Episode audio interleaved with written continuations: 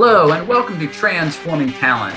I'm your host, Ed Krow, the talent transformation expert for organizations seeking eight figure growth. We work with those organizations to break through revenue ceilings and realize the business growth that their companies are capable of when they get their people firing on all cylinders. We believe that every business person has a unique voice and a unique angle that makes their business successful. And those are the kinds of movers and shakers that we interview on the show. So stick around to the end of the show and we'll reveal how you could be our next guest in about 30 minutes. So let's jump right in.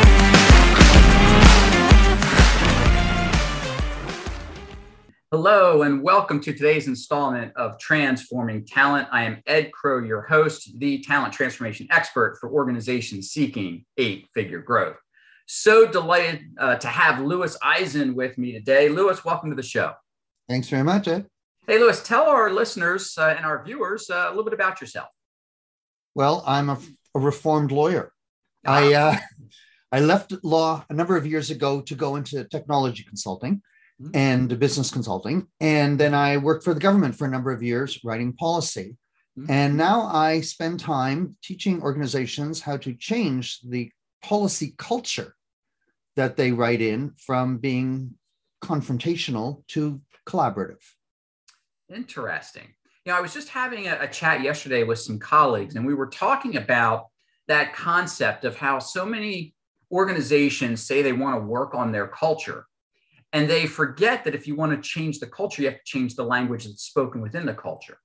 So, from your perspective, what is so critical that companies do when they're looking at, at revamping their policies, or at least the language within the policies? Um, so, you know what? Uh, there's been a big change in the last 20 years in the way that companies address their employees orally. Mm-hmm you know, when you sit in a meeting, the way bosses talk to uh, uh, to their employees. I know that I, I look 25 over the over Zoom, but I'm actually much much older. And when when I was working as a, a young man, uh, and you had a boss that was rude to you, you didn't turn back and say you can't talk to me like that. Mm-hmm. But that's not the workplace today. So many organizations have modernized the way they speak to people. Sure. But their writing hasn't caught up. So they have this notion that somehow the writing should sound staid and strict and bossy, mm-hmm. as long as they talk nicely. so when, when you think about the, the policies, tell me how you differentiate the writing, perhaps, if you do, between, say, an employee handbook and the thou shalt nots versus, say, a procedural type manual and the way that may be written? Okay, this is a good question. So uh, maybe I can def- define the way I'm using these terms so sure. that on the same page. A procedure by me is a set of steps. It's got a beginning, it's got an end. Mm-hmm. Well, no, you can do it again and again, but it's not an ongoing thing. Yeah. The policy is a higher level. It goes on and it doesn't have a beginning point and, and an end point. Uh, the policy talks about the way we do things in this organization. Mm-hmm. And when people are given procedures, they want to be led by the hand, step by step, to make sure they're doing the right thing. That's the point of the procedure. But in the policy, they want to understand the point. What what what has this got to do with our work? Mm-hmm. How does this what you're telling me to do? How does this align with our strategies and our values and whatnot? So very often uh, organization will put something in a policy that says uh, you must get the approval of the chief information officer before you get this account mm-hmm. well that's a procedure it's exactly. not a policy and by elevating it to the level of policy your messaging is basically we're about control and you don't do this without our control that's the messaging because sure. about policy if it were down at the procedure level in a procedural handbook it wouldn't have that impact Right, right. So tell tell our listeners about a, a transformation that you've seen in an organization through that that written word and, and changing up how those policies are presented within an organization, kind of a before and after. Certainly. So the uh, when I arrived at one of my uh, uh, companies, I had a group of. I was in charge of the um, management of records, electronic and paper, for a large, large uh, government organization. And as soon as I arrived, the managers came up to me and said, "Nobody's following our policy. Uh, nobody reads them. Uh, they just ignore what we say. We put all kinds of stuff out there. What are we even wasting our time for?" Sure. I took a look at the policies, you know, and they're full of bolds and underlines and mm-hmm. lots of exclamation marks with sentences in all capital letters and, you know, never this and none of that and no exceptions will be allowed, this kind of stuff. Yeah, exactly. And you realize that this is a policy is part of a conversation. Mm-hmm. So we spent some time modulating the tone of language and turning it into the language that we would use the way you explain something to someone as if they'd first arrived and you just want them to understand. Sure. It's that tone of voice. So we do this and we do this and we do this and then we put it here and then we put it here. Do we know, in fact, that some people don't do this? Sure, we know that, but mm. that's not the way we write the policy. Yeah. Because we don't write the policy on the defensive. And once we started doing that, people stopped looking for reasons that it didn't apply to them because when it was all you must do this and you do this and you do this, uh, everyone you get their backup, right? People don't like to be told what to do. But when it started being a description of what the organization wants, people would say, "Well, okay, but but how am I supposed to do that?" And that opens up a conversation which we didn't have before. Right. And you know, oh no, go ahead. I'm sorry. Go ahead and finish. A lot of the people who write policies find that they have fallen into a trap of playing the heavy, the policeman, the cop. And that's not why they got into that business. Exactly. What they went in as are subject matter experts. And by softening the tone, taking it out of the obedience sphere, I'm in charge, you obey me sphere, to this is the way it runs, this is how things go. You reposition your expertise so people are much more uh, they're they're much less li- likely to say, "Well, we can't manage that in our group," and to bring you in and say, "Could you show us how that applies to us?" Because we don't see it. Hmm. That opens up conversations they didn't have before. Interesting. So, do you oftentimes find that it's human resources that is writing the policies that you're then rewriting or are you finding they're coming out of uh, an operations or, or maybe even marketing i've seen on occasion? What, what's your experience? Most of there everyone writes policies to a certain degree and a number of people write customer policies and whatnot. Um, the uh, the problem with a, a, number of policy areas and hr is, is one of them is that they buy canned policies. Mm-hmm. Like somebody says, "Oh, we need a we need policies to handle uh, absences." So does anyone have a policy? Oh, yeah. So you go to a site and they send you down policies. Mm-hmm. So um, there's not a lot of introspection into why we're saying it in this way because this policy got vetted by somebody else and come through. So what I tend to find is that the organizations that don't have that, which are things like IT, facilities, information management, those areas that have to in fact write their own policies, security, um, that they tend to be more open because they struggle with how do I word it? Right. You know, it just occurred to me as we're, we're having this chat, and of course, you know, you and I had a, a pre-chat uh, the other week.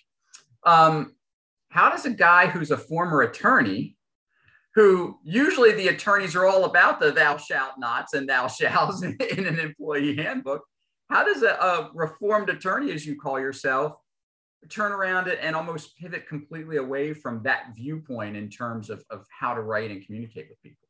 It is a hard pivot i have to tell you. And I, my my biggest objectors are are lawyers. Sure. Are attorneys and i understand that because you know when i was in law school we were taught that corporate policies are just extensions of contracts. And you should write them as if they're contracts. Makes sense. but a contract is an adversarial document Mm-hmm. You're supposed to define the rights of either party. And if I'm one party, I actually say I'm the employer. I honestly don't care if the employee finds the contractual language too strict. Mm-hmm. Like that, that is not, uh, we're setting out rights and obligations here. Sure. A policy, however, is supposed to be a collaborative document. It's not a confrontational document. So it wasn't until I got into the business world that I realized that policies have a very different role than mm-hmm. contracts. And yes, there is an overlap.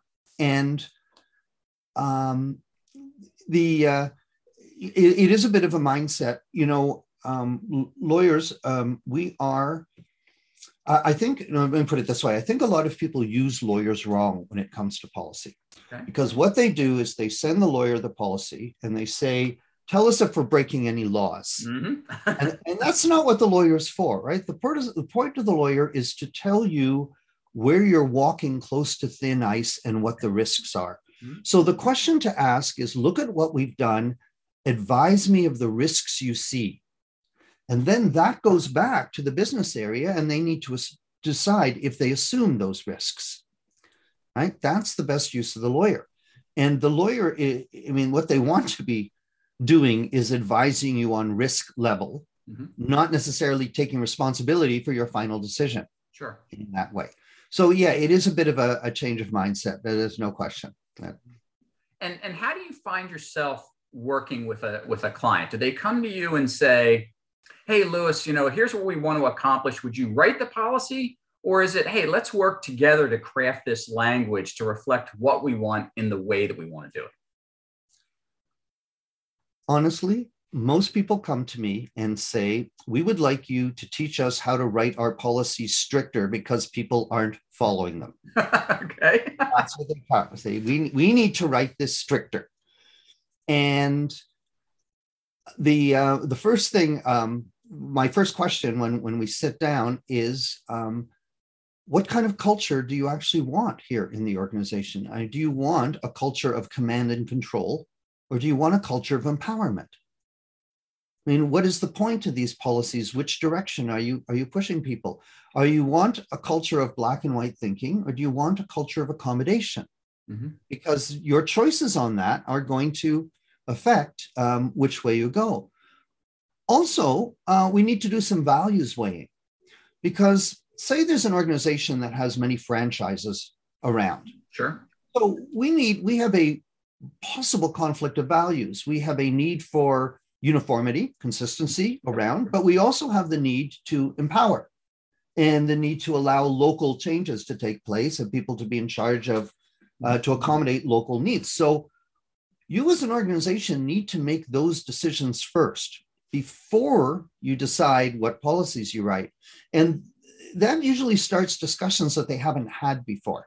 Yeah. But that's what kicks it off. So I'm not a culture expert, and I'm the first person to say that. And there are, are business consultants I know, like yourself, who go in and work with organizations to help them decide, find out where they're going, you know, get their head on straight. Once they do that, I can come in and help them record it. Mm-hmm. How does that go into policy? But yeah, you know, very often, I'm sure you reach this. People bring you in as a, and they have a complaint that isn't actually the problem. The problem, exactly. yeah, yeah. You know, and it's it's funny. I, am just recalling a, a, situation a few years ago where I was handling search for a, a new HR person for a client, and they got really close with this this candidate. And she said, "Hey, I'd like to see some of their their documents. Like, may I see their handbook? Can I see some procedure manuals, that kind of thing?" And the client said, "Absolutely." I mean, we were in final stages of negotiating, and she comes back to me and she says, "Ed, I'm gonna back away from this opportunity. I said, wait, what happened? She felt that the employee handbook and the way that it was presented was completely different than the vibe that she got when she was going through the interview process, which was very positive, obviously. She she had continued through the process. And as, as we talked about it, she said, I don't get the, hey, we're a family here, we're informal, we're um, not loosey goosey, but but hey, we want you to come in and and do your best, and we're not going to overlord you. She mm-hmm. says that's not the vibe I get in the handbook, and I said, well, you're coming in as potentially the, the top HR person. You can change it. It, it, it to use slang, it wigged her out so much. She said, no, I can't. I, I just I just can't do it. It's and not- I had never really considered it before, but that really sounds like the problem you solve. Yeah, yeah. Well, it is the problem I solve, but it's not the first time I've heard that. Mm-hmm. Um, and there are two things going on there. I'll tell you, one is that there just may be a lag between changes that the company has made in its approach and the writing has not caught up to it. So I certainly solve solve that issue. Sure. Um, the other issue we have uh, is that uh, different areas of the organization who write policies are actually creating part of the employee experience, and they don't think of it that way. Mm-hmm. So the people who write the HR policies, for instance, that's part of the employee experience. The IT policies are part of the employee experience. And if one group of those policies sounds officious, aggressive, everybody wears it. Sure. Everybody in that whole organization got tarred because of what she saw in that handbook. So, you know, it's what a great segue to talk about employee experience because it's one of the things that that I preach to to my clients that I mean that starts at the time of application. What what's my experience like as a candidate? What what's it like as an onboarded employee? What are my first six, nine, 12 months like? And recently, um, my team and I worked on a project where a client came me and said, Ed, we're, we're having really trouble recruiting. Imagine that in this day and age, but having trouble recruiting. And so we found a lot of it was, was the messaging that was going out into the marketplace. Um, they were an engineering firm. So as you can imagine, everything was very technically written. And so we worked with them to identify their market, but then to reword how they're presenting the company to prospective candidates. Right. And where we we got them to was we revamped some job descriptions for them. Obviously, we revamped uh, their website, the recruiting pieces of their website and their job ads and, and their presence on social media. And we actually said, okay, guys, the next step is you've got to start looking at all your, your internal documentation. Mm-hmm. Is this now reflecting what you want it to reflect? Because they are a really cool place to work. But being engineers, everything is written as a very much a technical piece rather than what's the employee really experiencing. I mean, even when I walk into their office, it's kind of a cool vibe for being an engineering office. But I'm not sure you get that from all the documentation. So, how open were they to that suggestion of change? HR is actually very open to it. Um, it it's it's getting the techies on board with, hey, we've done all this work now. It's it's time to we, we we've changed the outside perception because we want to be hipper in the marketplace to draw in young talent. Okay, well that's great, but if if we don't keep them, then we, we've spent all this time and energy for, for nothing. Yeah, you, so we're, we're, we're moving them along uh, that process, and, and you may be getting a call from us to, to help with that. Um, it, it, it is that important. You'd raise another point, Ed. Just uh, I'm sure you didn't do this on purpose, but you talked about getting new people in from the market. Mm-hmm. There is a distinct generational difference mm-hmm. between the type of language that millennials will accept going into an organization and the type that that I accept. I, I know you were blown away by the fact that I'm not 25, but uh, one of the the things when I look, I people of my generation, they look at the strictly worded stuff and they say, how do you ex- how do you accept being spoken to like this? And the answer is, well, yeah, you know, that's the way it is. We roll our eyes, right? Like you just yeah. let it run. But that's not the way people approach the workplace today. And we really need to be cognizant of that. Um, I've had millennials come up to me and say, uh, thank God you explained this because my boss always writes like this and I didn't understand what I did wrong. I understand why he's so angry at us all the time. Sure. And uh, yeah, they, they, didn't realize. So definitely, um, and, and uh, it's hard too. You've got you say you've got engineers. Um, they must um, they must have a, a governance type of culture too, though, in terms of charge. So how how does that affect? Because there's a relation between your governance culture and your policies. So yeah, yeah. In their case, we are um, at the stage of the project where I will be digging into to those pieces. I, have worked with them on some other projects over the years, so I've got a good idea of, of what I'm going to find there. Um, and they're in their I guess, third generation CEO. Um, that doesn't mean familial generations, but the, the founder is has now exited. Um, his successor is now exiting. So, you know, they're, they, they are um, becoming more youthful at their executive uh, level and at the executive table. And what we found is that marketing was very open to this idea of, wow, we never really thought about marketing for candidates. Like we're marketing for customers, but your employment brand and your marketing brand are inextricably linked. And so there, it was like boom uh, for them. And so, yeah, I believe we're at, at a stage here where, as we, we start to look at their internal processes, it's okay, you, you want to hire these self starters, you want to hire smart people. Okay, great. Well, if you've done that effectively, then you don't need to watch over their shoulder.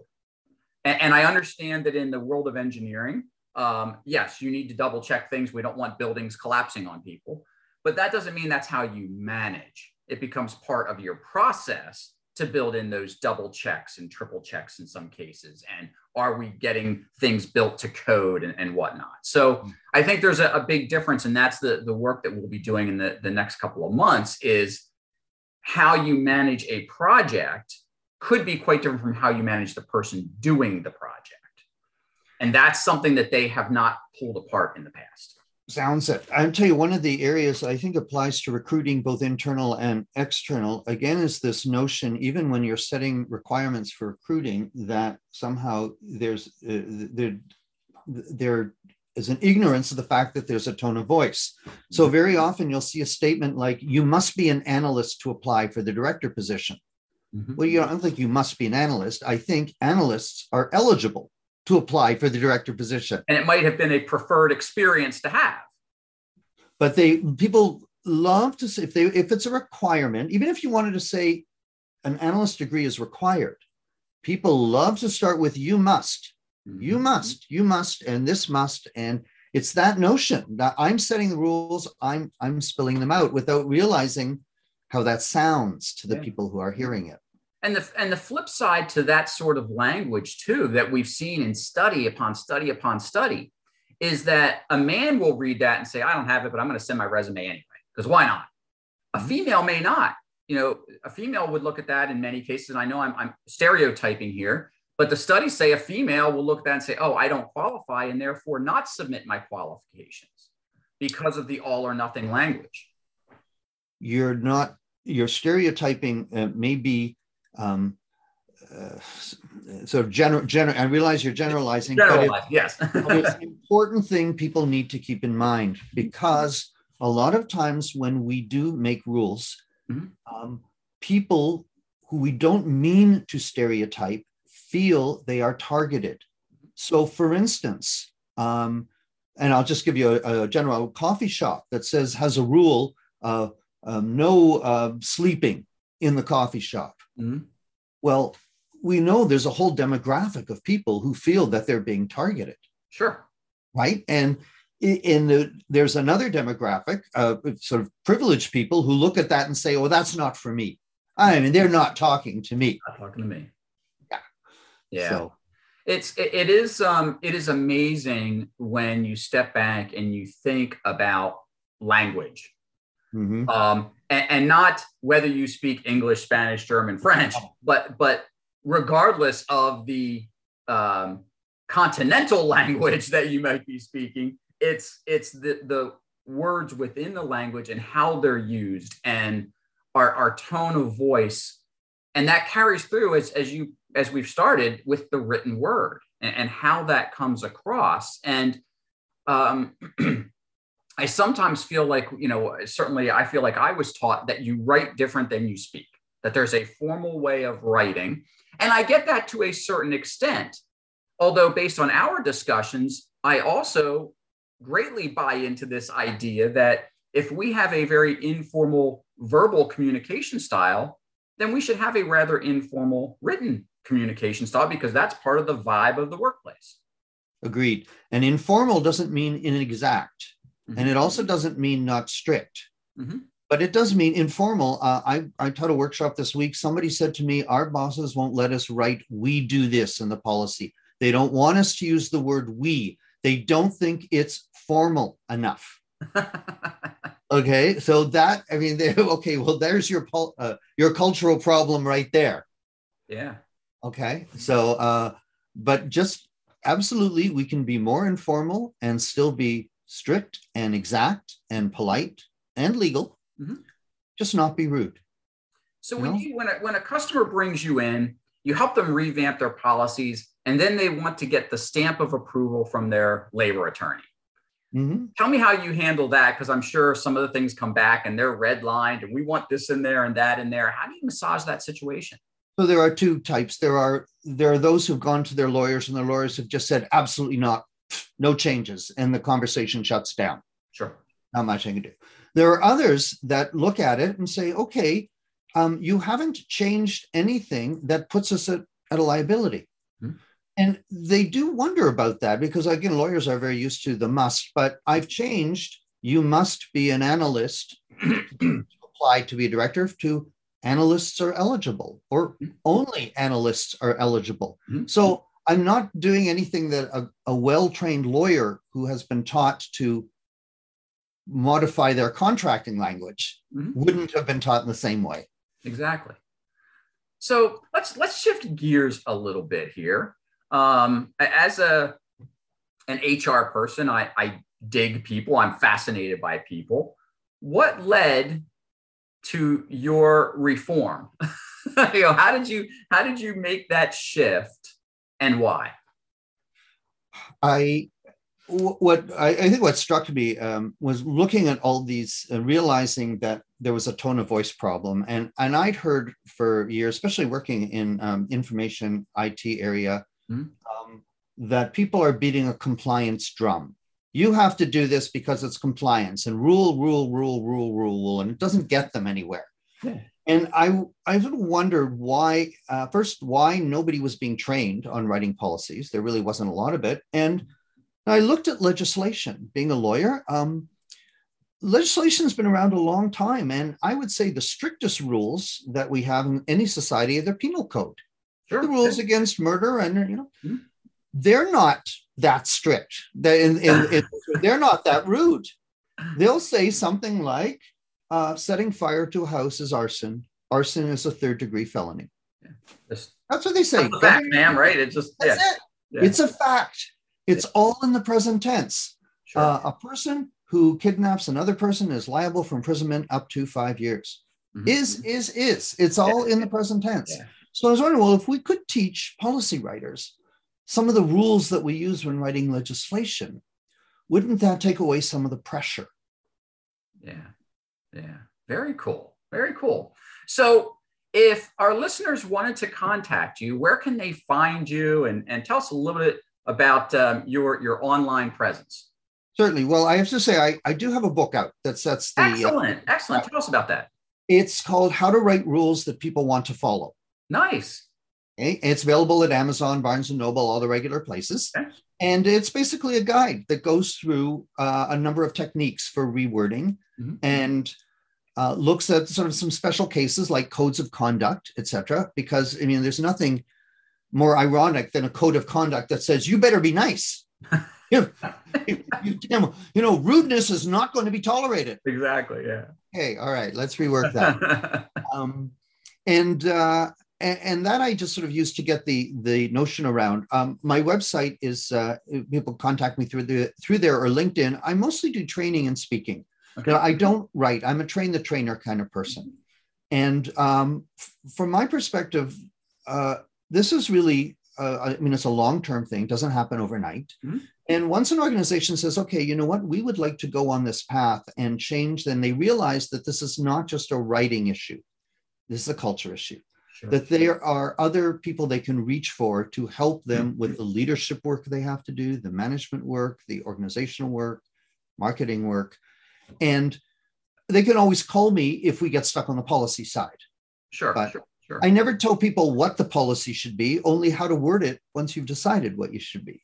So, and can you um, can you share your website with it's uh, lewiseisen.com. Lewis Eisen, and that's uh, L E W I S E I S E N dot com. LewisEisen.com. That's it. Lewis, this has been a wonderful chat. Um, I, I, thank you so much for being on the show.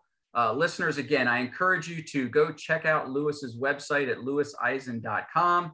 Purchase his book, How to Write Rules People Want to Follow. Um, that's a great read, especially for, for those of you listening, perhaps in the, the HR profession that are faced with writing a lot of uh, the rules, policies, procedures for your organizations. I thank you for listening today. to transforming talent. And thanks again to our guest this week, Lewis Eisen. We'll talk to you again soon.